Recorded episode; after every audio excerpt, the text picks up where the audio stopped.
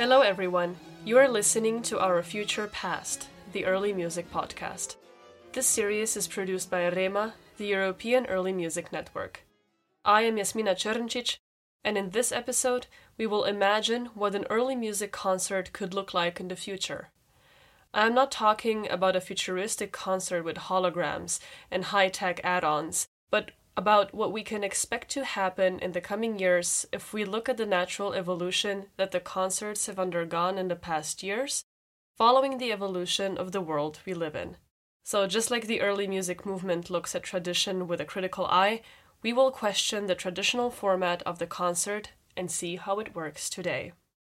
The circumstances in which we listen to this music nowadays has to be very remote from the context in which you could originally hear it, most of the time, we listen to Purcell's drinking songs or Bach's religious cantatas alike seated in a concert hall chair. This habit, that includes a social expectation and an artistic one, was formed somewhere during the 19th century when the music that we consider today as classical music became separated from the more popular forms of music. Only a part of the population would and could attend these concerts.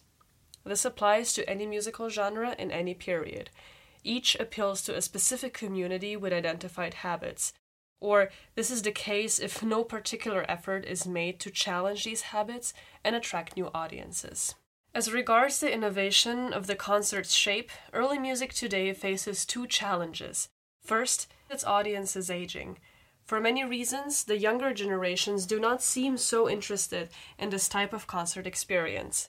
Today, the concert goer's social or geographical origin and age are a main focus in a venue's plan for developing audiences and welcoming new ones. The second challenge is that early music is the music of the past, a closed corpus of works that cannot be massively extended. There may still be a fringe of live composers working with early music, with new scores to be discovered, but the main body of available concert programs is more or less stable, and yet programmers enjoy this as a playground with limitations, but also opportunities. Let's start this episode with a few words from Bernard Foccroulle, who you already heard in a previous podcast. Bernard is the founder of RESEO, a network focused on the developing and involvement of new audiences in the opera sector. There is a, a key question to me that is addressed not only to the early music, but also to uh, the classical music in general and the opera field. It's a question of the audience. Who is audience, our audience? Who is not in our audience? And what do we do to enlarge substantially this audience? Let's look at the age of our audience. And certainly regarding opera, it's a big problem because if we don't take some specific measures, we don't have young people coming by themselves. But we know also that there are some opera houses that where uh, 25 or maybe 30 percent of the audience is made of young people. So it is possible. And when I go to Lyon or Strasbourg or Rouen, I see these young people just enthusiastic about what they hear, what they see, and I think it's not only an audience for the future, it's the best audience today.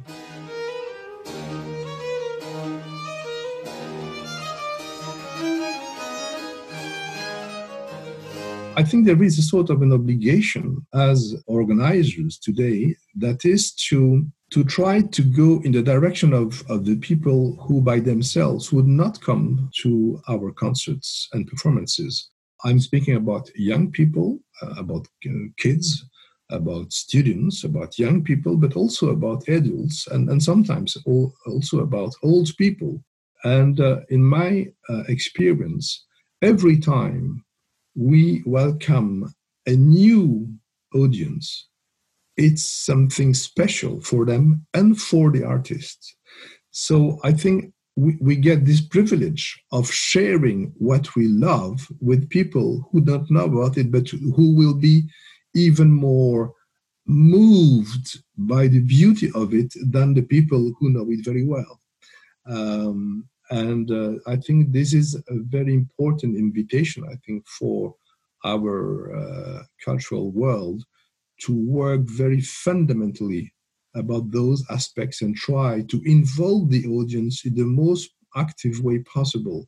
We are not only performing music for passive spectators, but we are also trying not only to get them moved, but also to maybe take something from their own creativity. If that happens, I think then we really have reached the core of our mission.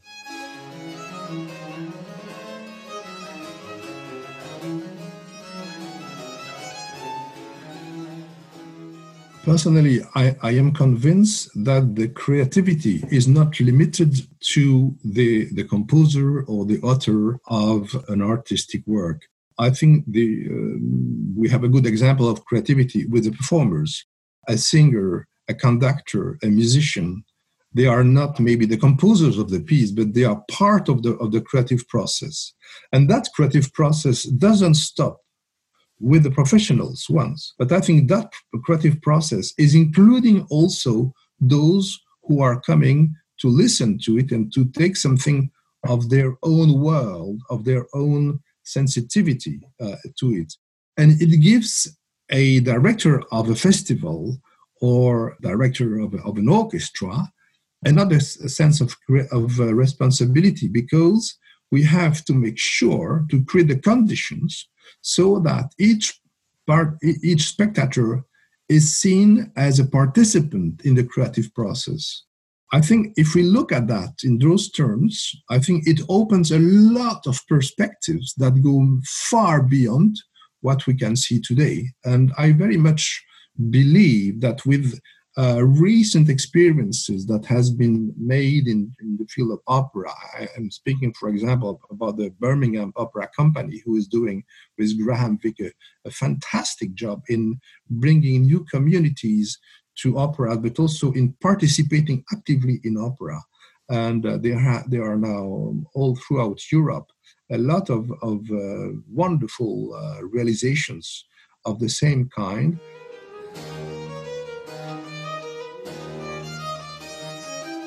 I think there are many ways to to, to renew the, the form of the concert, and they can be uh, visual elements. They can be uh, you, you can uh, have the the performers moving. You you can have the, the audience uh, moving.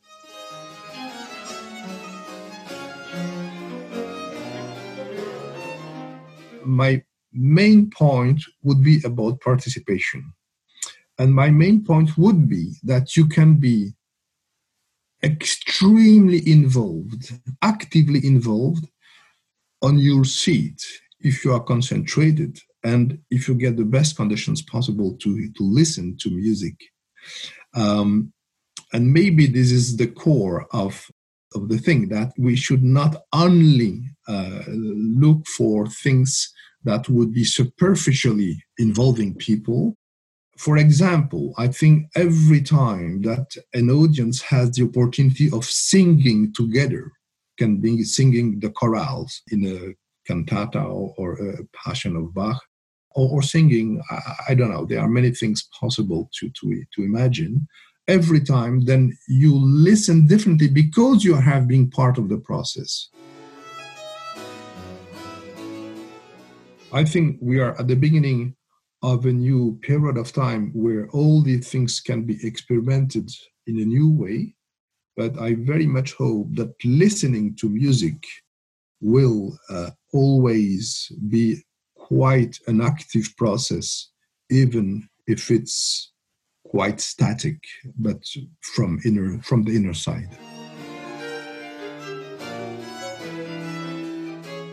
So, Bernard Foccroulle is giving examples of opera projects that are absolutely relevant to the early music sphere's current challenges. How do we broaden the scope of the active audience? If we cannot just expect people to show up because they're used to it, how do we create a new habit? With new audiences, you are working with a blank slate, which can be exciting because you can offer them any connection with the music and the performance.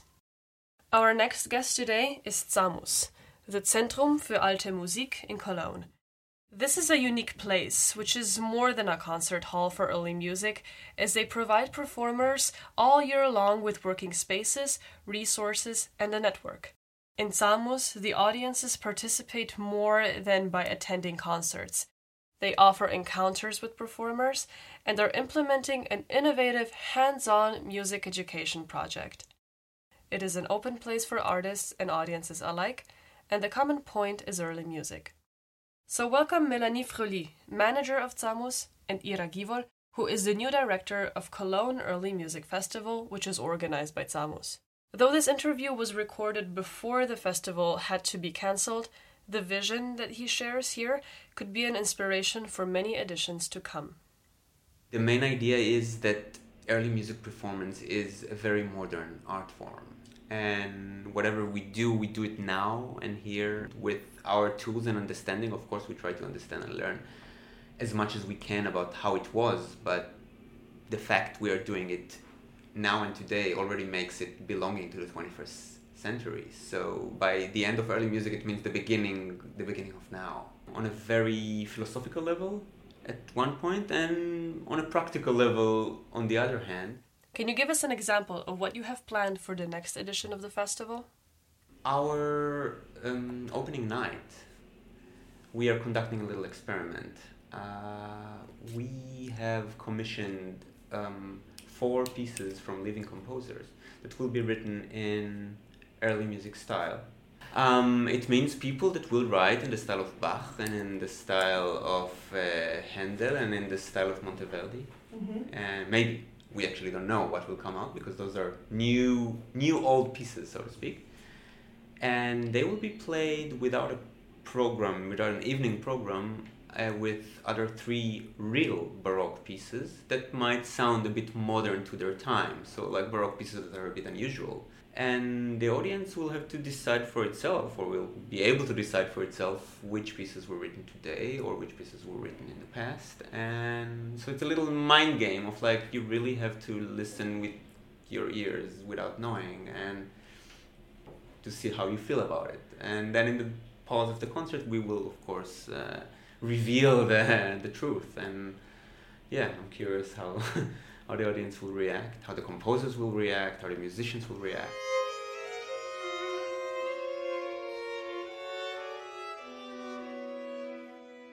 So, you obviously have plans for your audience.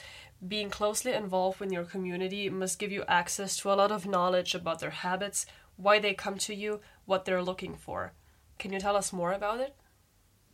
I think we have a lot of different people in our audience. For example, some people who are really fond of early music, for example, they know almost everything about early music and they wanted to hear something specific and to ask a lot of questions about how we can play the music and which kind of instrument and things like this but we also have a young audience who just want to discover the music and just want to try different kind of concert. For example, we had last year some kind of concert with early music and poetry slam, slammer. I think mm-hmm. it's the same thing.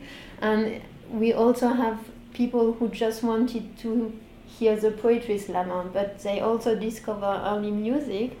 Um, it was a new thing for them, and I think they will come to the next concert. And it was really like this because three weeks after this, we also meet them in a concert only with Bach and things like this. So I think there is a lot of different people who are coming together.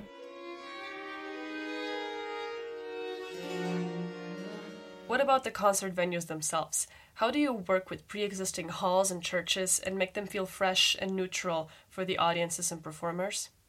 We really try to strive towards not playing only in churches and concert halls, uh, however, reality is stronger than what one wants, and in Cologne, it's not so easy actually to, to find these kinds of, uh, of locations. Yes. We are trying to think about the concept, to think about the acoustic, but also to think about the audience, and we are trying yeah. to find a lot of different places. For example, last year we were in um, Planetarium, and it was really funny because we had a lot of different people who only came to visit the planetarium and then they discover that there will be a concert, and they was I think 200 people or something like this. It was a bit crazy because it was a very mixed audience for this occasion. Yes. And how do you involve performers? Do you share with them your goals concerning the renewal of the formats, or do you focus on their artistic statement?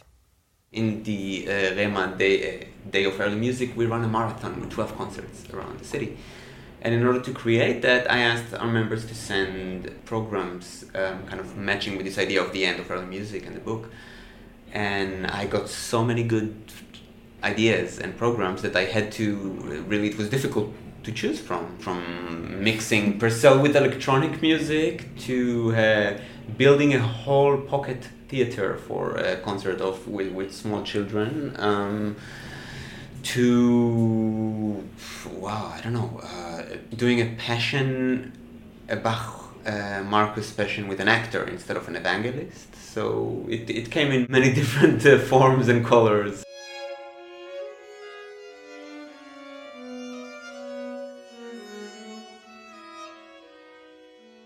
ZAMUS is really a unique organization because we are working with musicians and for the musicians. So that means it's really a bit different. And we are trying to work really directly with the musicians. So that means we have to speak with them. What do you want to do?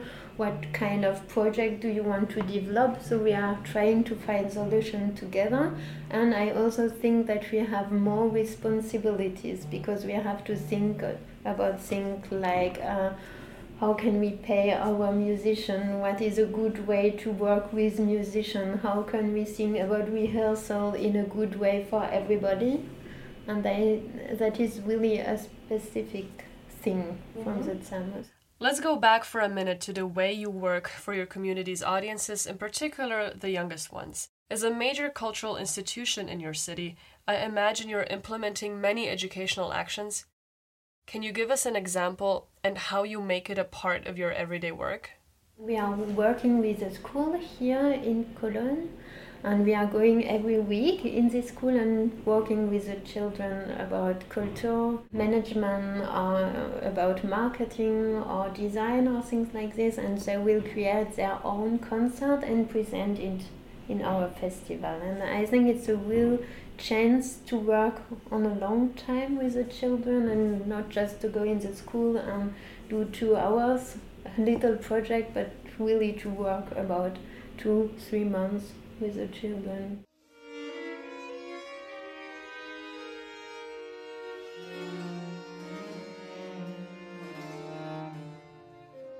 This is maybe part of our job to take early music out of its little ghetto, uh, excuse the word, and bring it out to being a real part of the of the music world. Because yeah, on all the levels, the educational level, audience level, even in schools, there is some sort of a, you know, it feels like a niche still or a closed garden, and I think we would like to to make it uh, a valid, active part of the, the music world.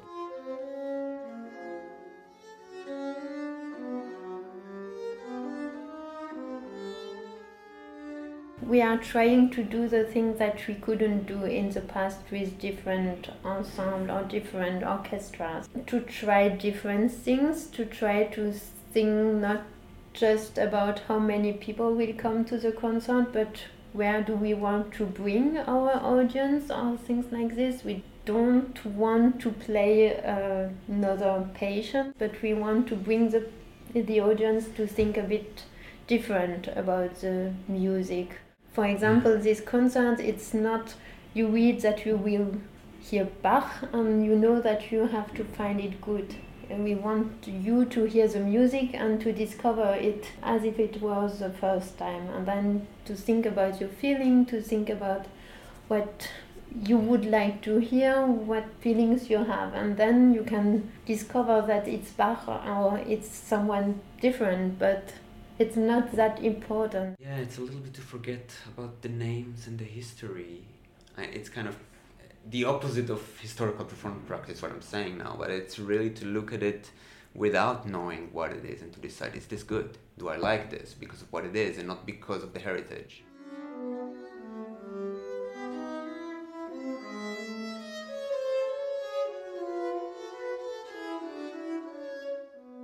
We became tradition historical performance practice today. It's a very normal thing. I mean, there are hardly any Bach Passions with modern orchestras in Central Europe. It's quite rare, actually, to find one. So, kind of the revolution, if I may say, was uh, was successful. Uh, we are in the mainstream um, of, and almost every big orchestra now in Germany has to know something about about historical performance practice, or they have baroque bows, for instance, or they try to use. So, so it's we definitely yeah people people know about it, but for the audience, I'm still not sure that it might enough of a difference.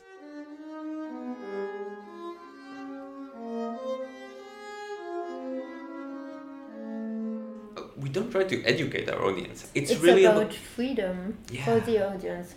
To be free from all the things you know about the early music, from all the things you know about the composer, but just to come, to listen, to try to hear everything you can hear, to take everything you can take from this concert.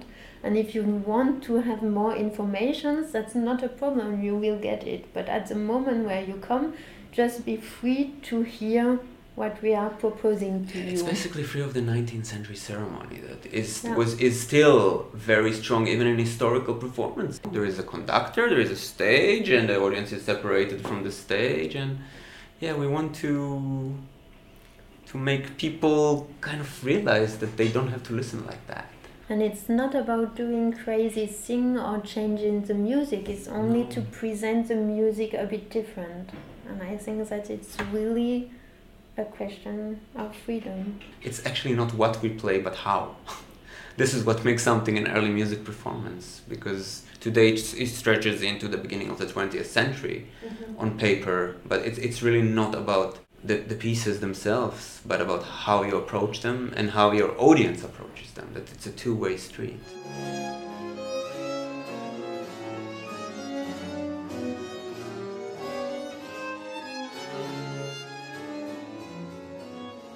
I think sometimes it's easier to sell a concert with a passion from Bach because you already know what you will get. So it's really the easiest way. But there is a lot of different concert halls who are doing this. So mm-hmm. I think the audience don't need us to do the same thing than the other concert hall. So I see I think when I say we have more responsibilities, it was this is my answer to the question. I have to do something specific, or I have to think about my concert. I Yeah. have to think about the concept behind the concert. It's not just this passive, you know, listening with polite clapping at the end. No, I want more from my audience. I want them to maybe hate what I did, or at least in this way, I know the music will be in the center. Maybe the format is wrong and it will fail. I don't know. We, we, we are trying. And if it fails, that's okay, but at least I'm sure that it will make people think about the music more. And that's that's the that's the point of it. I, I really hope we will get to a situation that it's a little bit like when a pop uh, band is playing. You don't ask yourself, oh, what songs are they gonna do? They don't know what songs are they gonna do yet. You're you're gonna go in here and hope they will do your favorite song, but maybe they will not. And you just come because you like to see this band. So this is kind of what I, I wish we, we would have it. It doesn't matter what we do, but how we do it. I go back to the sentence, but it's really very important for me. It does open the possibilities when you can listen to music with a fresh ear without worrying about not knowing enough about it. Just letting go of the obligation to summon your brains to enjoy the music. For this, I think we can learn a lot from the way you work with children, as an example of a uniformed audience which is currently forming its taste and musical experience. I think most of the time for the children they have the music they like and the other music. And it doesn't matter if it's classical, if it's reggae, if it's early music, it's just a different music. And if you come and say, here, it's a harpsichord, they just want to try it and to play with it. And if they find it funny, then they will do it and they will come to the concert and they will ask a lot of questions. There is a reason why children cannot sit in a concert. It's not meant for that, and and it's okay. They should be moving. And uh, I, I, assume a concert in the 18th century was a very loud affair. I mean, people were moving. People were. It's like you know Shakespeare plays in, in, in, the Globe. It was loud, and, and people were a real part of it. They were so passionate that sometimes you could not hear the the actors. I'm not saying that that's what we want, but uh, emotionally, yes, that's that's what we want. Um, every musician had this one concert that he really felt that the audience was with him. And that's such a wonderful feeling of, of energy and like exchange of emotions that once you once had it you want to have it again. It's a drug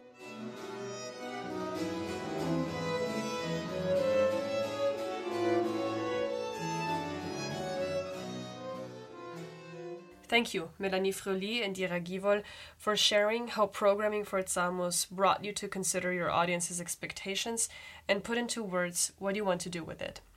Should we indulge them or send them out of their comfort zone? With my last guest today, we will go even further and see what happens when you shift the focus away from the artistic proposition and on the experience you're offering, and when the audience can actually behave just like in a pop concert, as Ira Givol wished for. Welcome to Tamar Brueggemann, who is the managing director of Wonderfeel Festival in the Netherlands, along with Georges Mutsaerts. So I'm Tamar Brueggemann and I'm managing director of Wonderfeel. And Wonderfeel is the largest outdoor classical music festival in the Netherlands and as far as I know in Europe, with over 100 performances by over 500 musicians for almost 10,000 visitors in just three days and we have seven stages, all with their own musical character, that are spread out over 60 acres of nature reserve in 's-Graveland. This is uh, uh, near Amsterdam, and they are connected, these stages, uh, via short trails. They offer something for everyone. Uh, from medieval, Renaissance, and Baroque music to minimal, from classical hits to brand new notes, from solo to symphonic, and with some lines to jazz, pop, and non Western music. Our musicians are, of course, world class and range from new talents to old hands. The program also includes, by the way, dance, poetry, uh, literature, music documentaries, uh, walk through the nature, some yoga, and of course, various activities for uh, the children. And our audience listens uh, to all the performances uh, relaxing on the benches, on bean bags under the trees, or uh, simply by lying in the grass. And to complete the, the atmosphere, we have food trucks serving pizza, beer, bouillabaisse, champagne, and everything in between.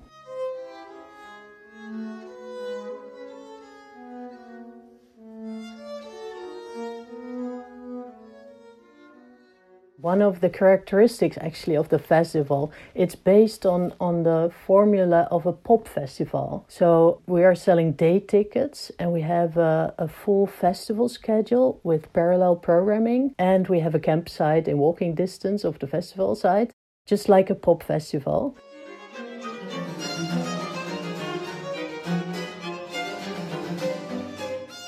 One of our assets and starting points uh, compared to the usual festival formats is freedom. And we see, uh, we actually see our festival as a meeting place where the public can wander around freely and to discover new things just by chance or out of their curiosity. And I think it is very important that their freedom is not hindered by the price of tickets or the need to reserve a seat. And, and just like at a pop festival, walking in and out of a performance is possible at any time. And if our visitors don't like a performance, they can just leave.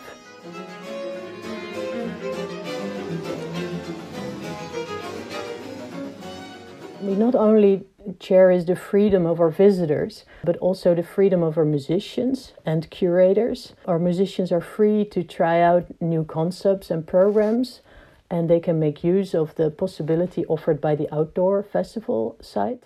And also, the curators have, have the freedom to present their offer suitable for the for the various stages. We book only a few months before the festival starts, which gives them a lot of flexibility to book uh, newly discovered musicians at a very late stage.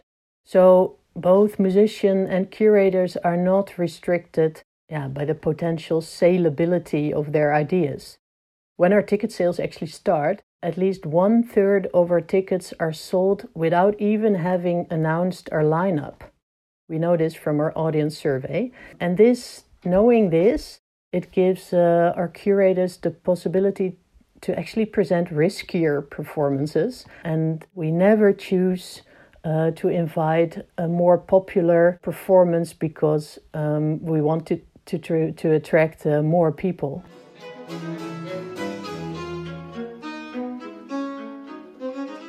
That flexibility of classical music was actually the starting point of Wonderfeel. We founded Wonderfeel in 2015 in order to present classical music in a new way, um, which I already told. It could be experienced in a manner that matches actually the spirit of our times, as well as the developments within our classical music scene.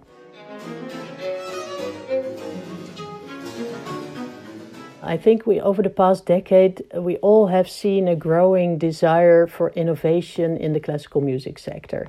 The 19th century infrastructure no longer always suits the creative ideas of a new generation of musicians, and classical music is increasingly performed outside the concert hall, making it making it more accessible to new visitors and giving the musical experience a, a new dimension. We also noticed that this listening experience of the visitor has gained in importance.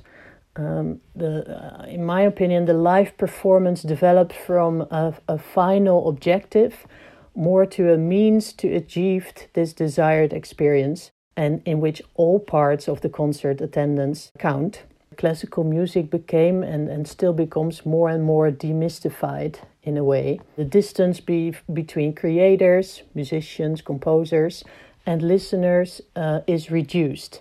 In the Netherlands, all kinds of accessible TV programs about classical music and the performers appeared, and uh, many Dutch pop festivals, such as Lowlands, Into the Great Wide Open, and Down the Rabbit Hole, uh, also started to program classical music.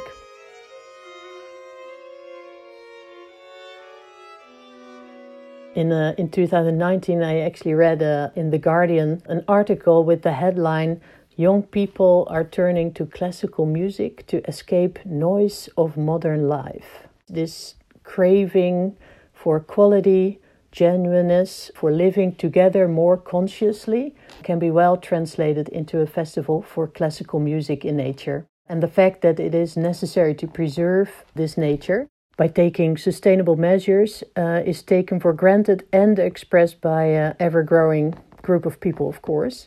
Festivals, as a temporary mini society, are ideally suited to test and also to implement new and sustainable ideas.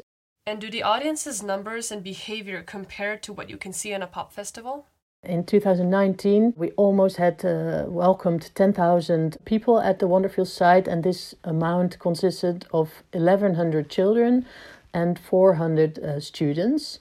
Uh, the average age was uh, 54, and our audience surveys reveal that 85% visit more than five concerts per day, uh, which actually comes down to more than 50,000 concert visits in total. And our surveys shows that 65 of our adult visitors hears music that they would normally never or barely listen to. And actually 51% never attends a festival, but was persuaded by Wonderfeel's concept. And over 10% never even go to classical music concerts. Never, ever. And 85% believe that Wonderfeel makes classical music more accessible. And I think I really believe that the connection between and close proximity of the performance and the audience, together with the casual atmosphere, is crucial for that experience we want to achieve with our audience.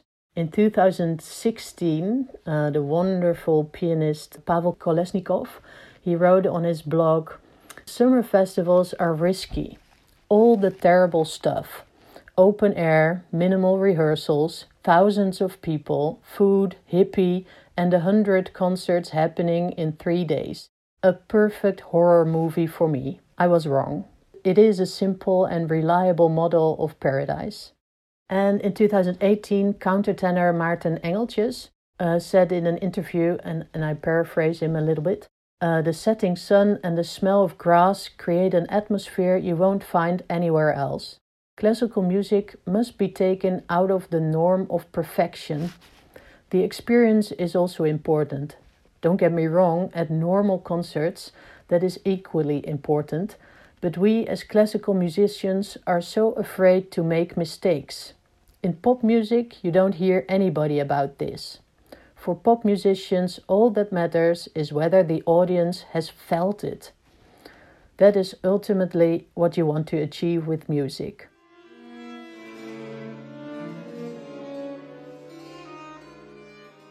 With Wonderfeel, we also want to have uh, an impact on people's mind. And um, I think at, at, at as, as actually at any festival, our visitors are, are briefly detached from their daily lives and habits, and uh, of course from their usual time experience and their normal occupation and use of space.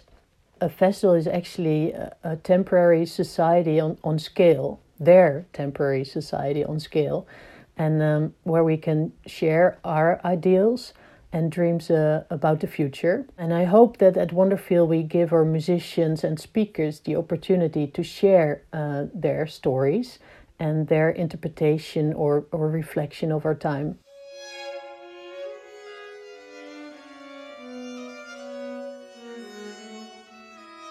Last year, I, I attended uh, the award ceremony um, of the Erasmus Prize, which was awarded to composer John Adams. And during uh, this ceremony, he said, and it's a beautiful quote, I think in a period of social upheaval like what we are currently experiencing, one that is restless and unstable both politically and culturally, many artists feel impelled to turn their activity outward, to take a stand and to use whatever communicative powers they possess to address the crucial issues that affect us all.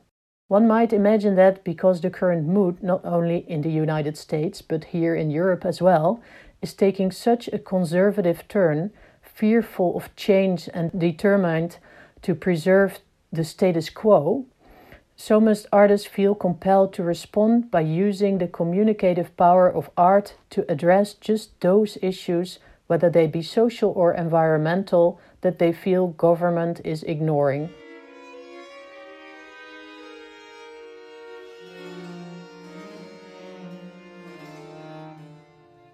In my opinion, John Adams is exactly underlining the power we as art managers or as artists have addressing the social and environmental issues of our time and to take a stand and, and to use the communicative powers to reach our audiences uh, we have to use that festival format, these societies at scale, to put those social and environmental issues at the table.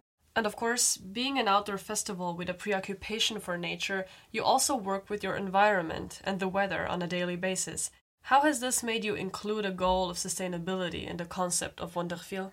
Our first uh, edition in 2015 was hit by a, a huge summer storm, and we indeed had to cancel one day of our festival, resulting in a, in a huge deficit. The measures we're taking uh, f- for this is, of course, we use tents so people uh, are sitting dry when, when it starts raining. It's very useful in the Netherlands. But also, on the other hand, uh, two years ago it was very drought year, and we couldn't use open fire. And we always end the day of our festival by singing together, uh, sitting around a, a, campfire.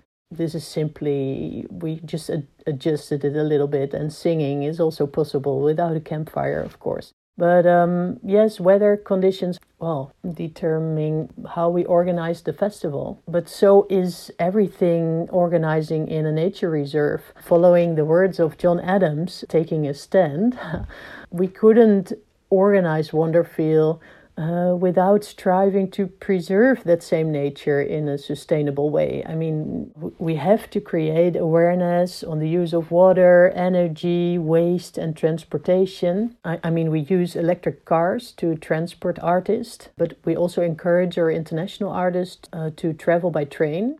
And last year, uh, all, all the musicians from London and Brussels traveled by the Eurostar. But also, we increased the festival goers' awareness of our shuttle buses and we encouraged them to, to come to Wonderfeel by public transport or, or bicycle, of course. And we also provide charging stations for electric cars and bicycles. Next to the transportation, we, we like to look at, at our waste as, uh, as raw material. Last edition, Wonderfeel was almost waste free. All consumables are immediately reusable or recyclable or locally compostable.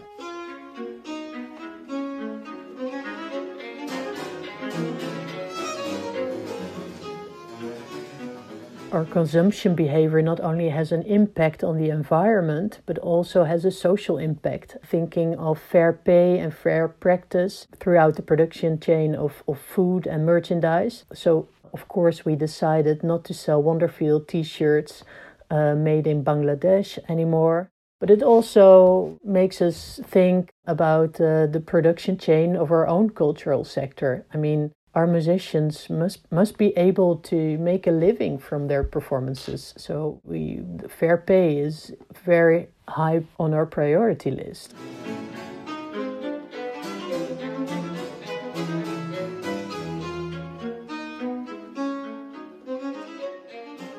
Accessibility is also about uh, more accessibility for people, for disabled persons, or single elderly people or, or even newcomers, refugees, migrants. Many status holders have, have few opportunities to participate in, in, in the Netherlands, in, in our society, to remain active and to build uh, a new network, let alone to gain work experience next edition, hopefully in 2021, we will invite, in close cooperation actually with a, with a specialized organization, uh, a number of refugees to join our volunteers team.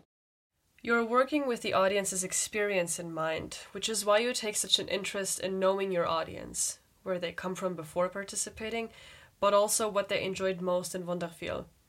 I'm very curious to know what these surveys show regarding the people who have discovered something new during the festival. In the survey, we see, as, as I mentioned before, that 65% of the adult visitors hears music that they would normally never or barely listen to. I mean, they, they hear music that is new for them, and maybe they like it. Maybe they listen to it again.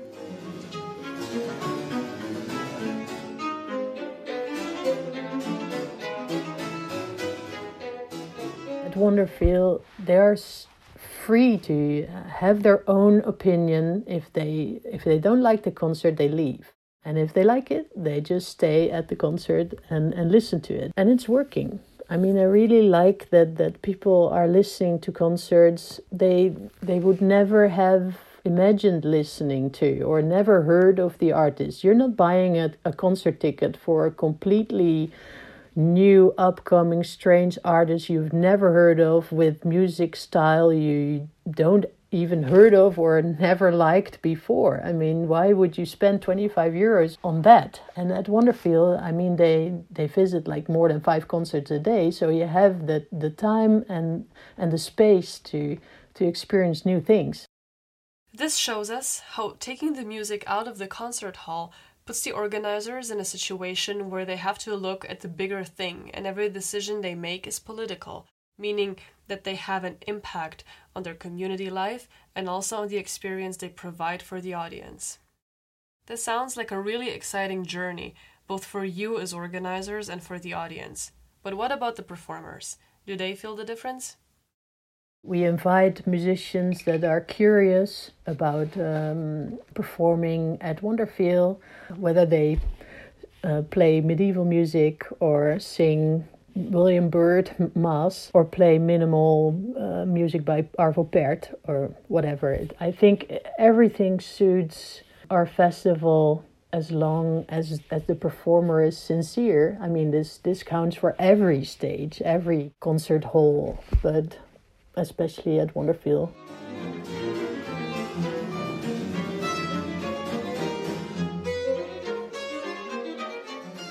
Yes, it is different when you play Chopin's Nocturne at night and some nightingale is is singing along. I mean, it happened. It really happened. everything is is giving input to their way of performing but i think for us this in, intimate atmosphere the closeness to the audience between the audience and the musician that is the most important and with the nature as a very relaxed and intensifying decor Thank you for sharing with us the motivations behind your Wonderfeel Festival and describing how it works. This is an excellent conclusion to this episode of the Early Music Podcast. I thank the representatives of Zamus and Wonderfeel for sharing their values with us today and explaining how their vision of the experience of music has shaped the format of their concerts.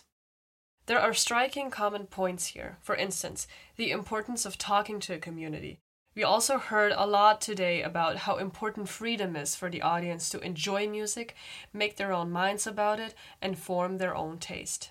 This is the Early Music Podcast, and the music you have been hearing along this episode was recorded by Zamus and their performers. This podcast series is a preparation for the upcoming European Early Music Summit that will take place in Beaux-Arts in November 2020. It will assess the state of early music today and take a critical look at its practices and evolution. The next episodes will give you an overview of the topics that will be debated during this three day conference. So stay tuned for more insight into the lives and ideas of your favorite performers, to know what your favorite concert halls are up to these days, and get to know in advance what you can expect for the next years of live or recorded music and exciting research projects. See you next week for more episodes.